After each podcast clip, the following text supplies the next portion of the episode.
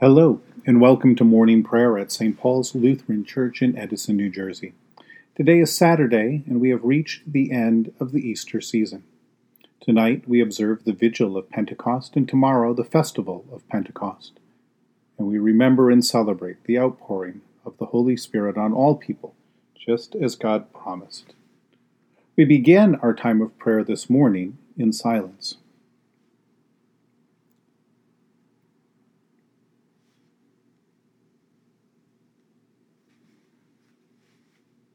In the name of the Father, and of the Son, and of the Holy Spirit. Amen. O Lord, open my lips, and my mouth shall proclaim your praise.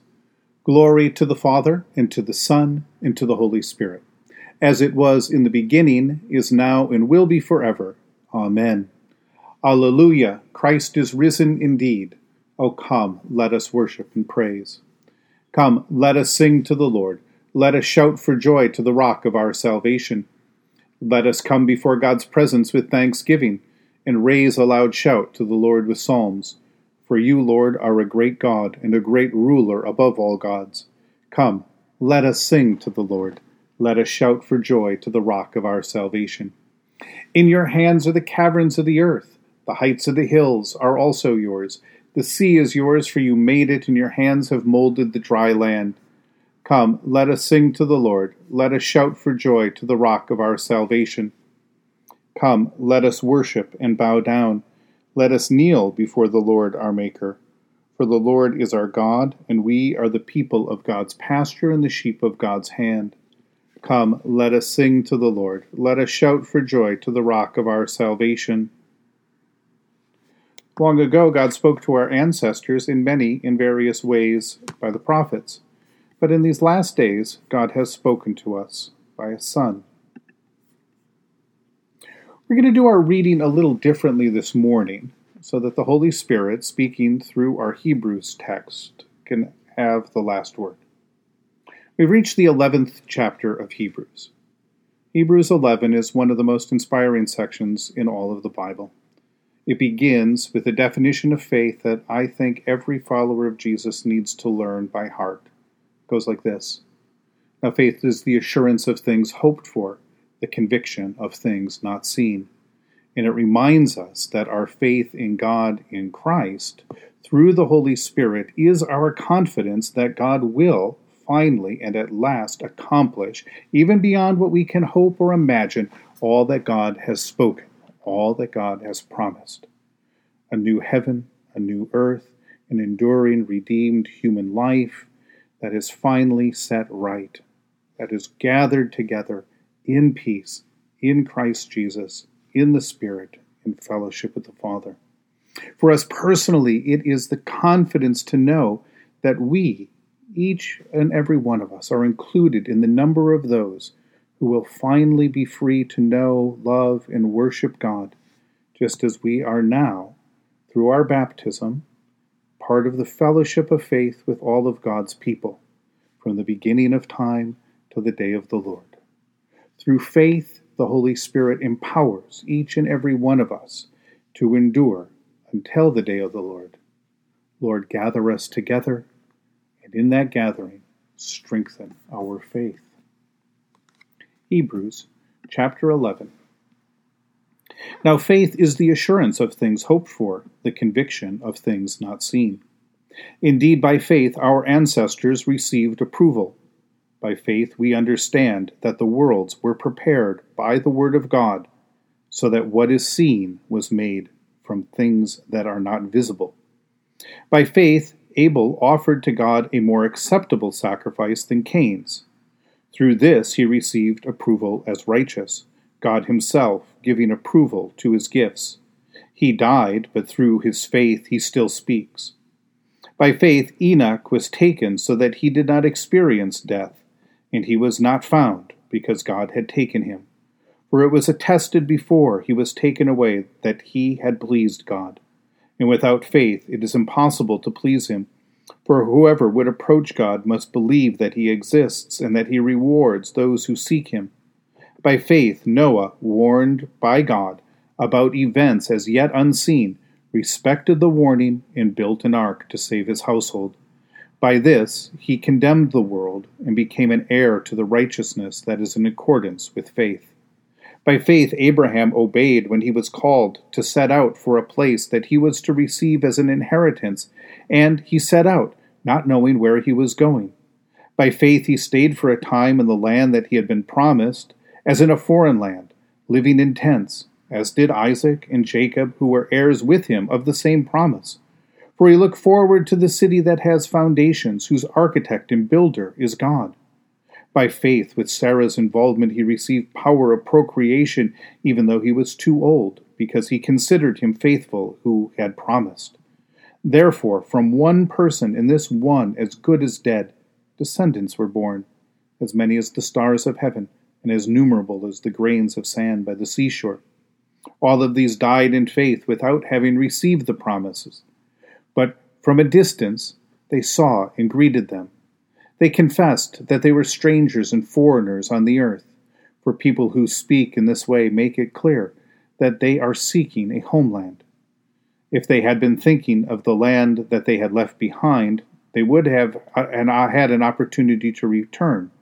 But as it is, they desire a better homeland, that is, a heavenly one.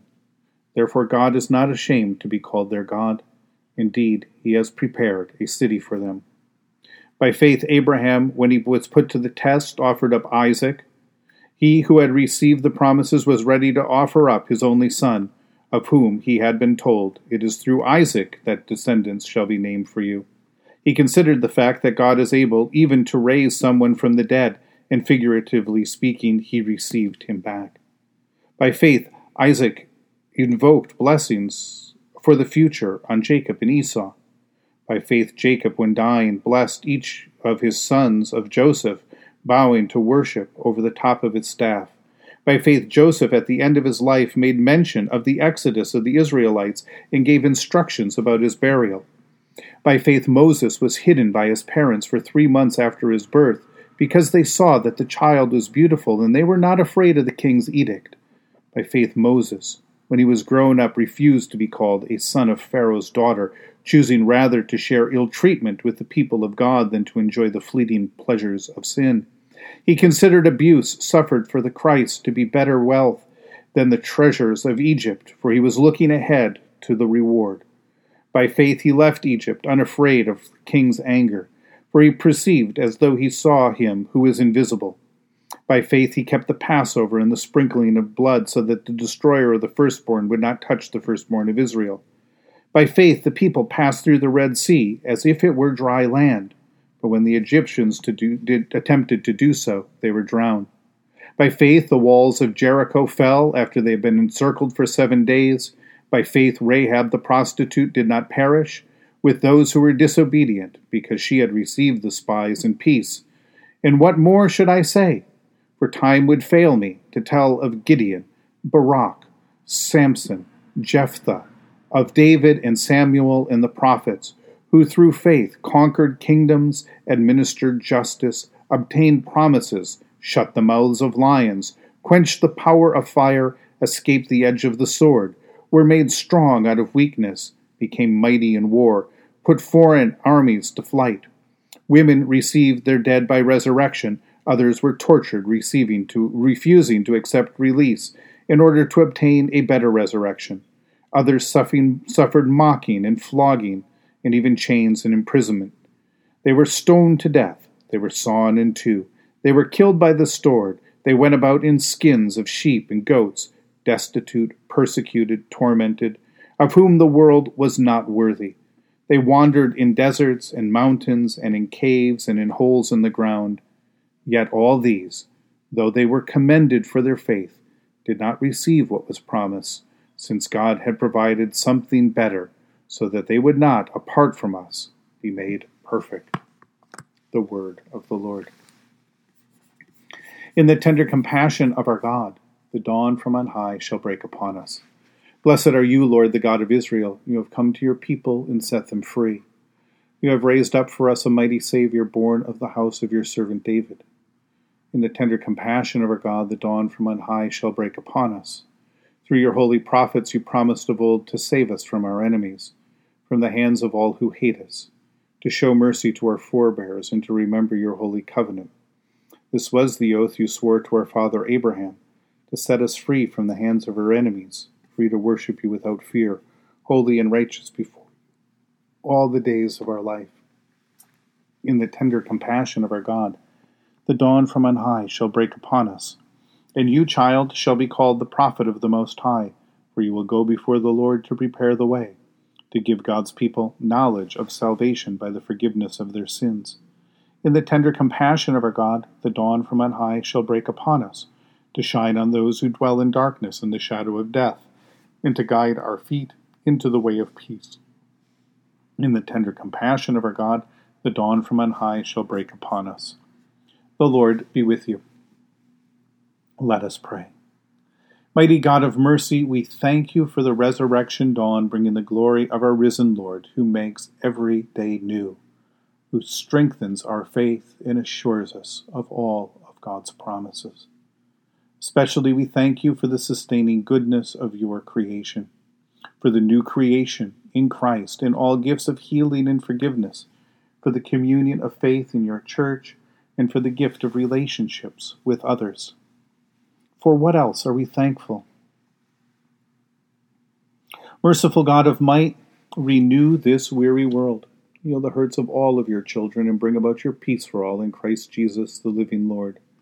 Especially we pray for the Church of Jesus Christ in every land, especially the people, the ministries, the leaders of St. Paul's. For those who govern the nations of the world, for the people in countries ravaged by strife or warfare, for all people who work for peace and international harmony, for those who strive to save the earth from carelessness and destruction. For who else, for what else do we pray today?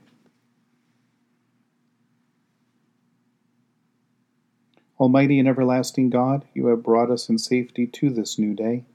Preserve us with your mighty power that we may not fall into sin nor be overcome in adversity. In all we do, direct us to the fulfilling of your promise through Jesus Christ our Lord. Lord, remember us in your kingdom and teach us to pray. Our Father who art in heaven, hallowed be thy name. Thy kingdom come, thy will be done, on earth as it is in heaven. Give us this day our daily bread, and forgive us our trespasses, as we forgive those who trespass against us. And lead us not into temptation, but deliver us from evil. For thine is the kingdom, and the power, and the glory, forever and ever. Amen. Let us bless the Lord. Thanks be to God. Almighty God, Father, Son, and Holy Spirit, bless you now and forever. Amen.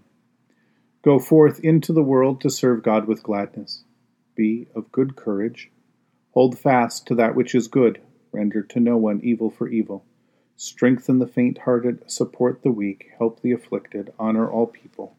Love and serve God, rejoicing in the power of the Holy Spirit.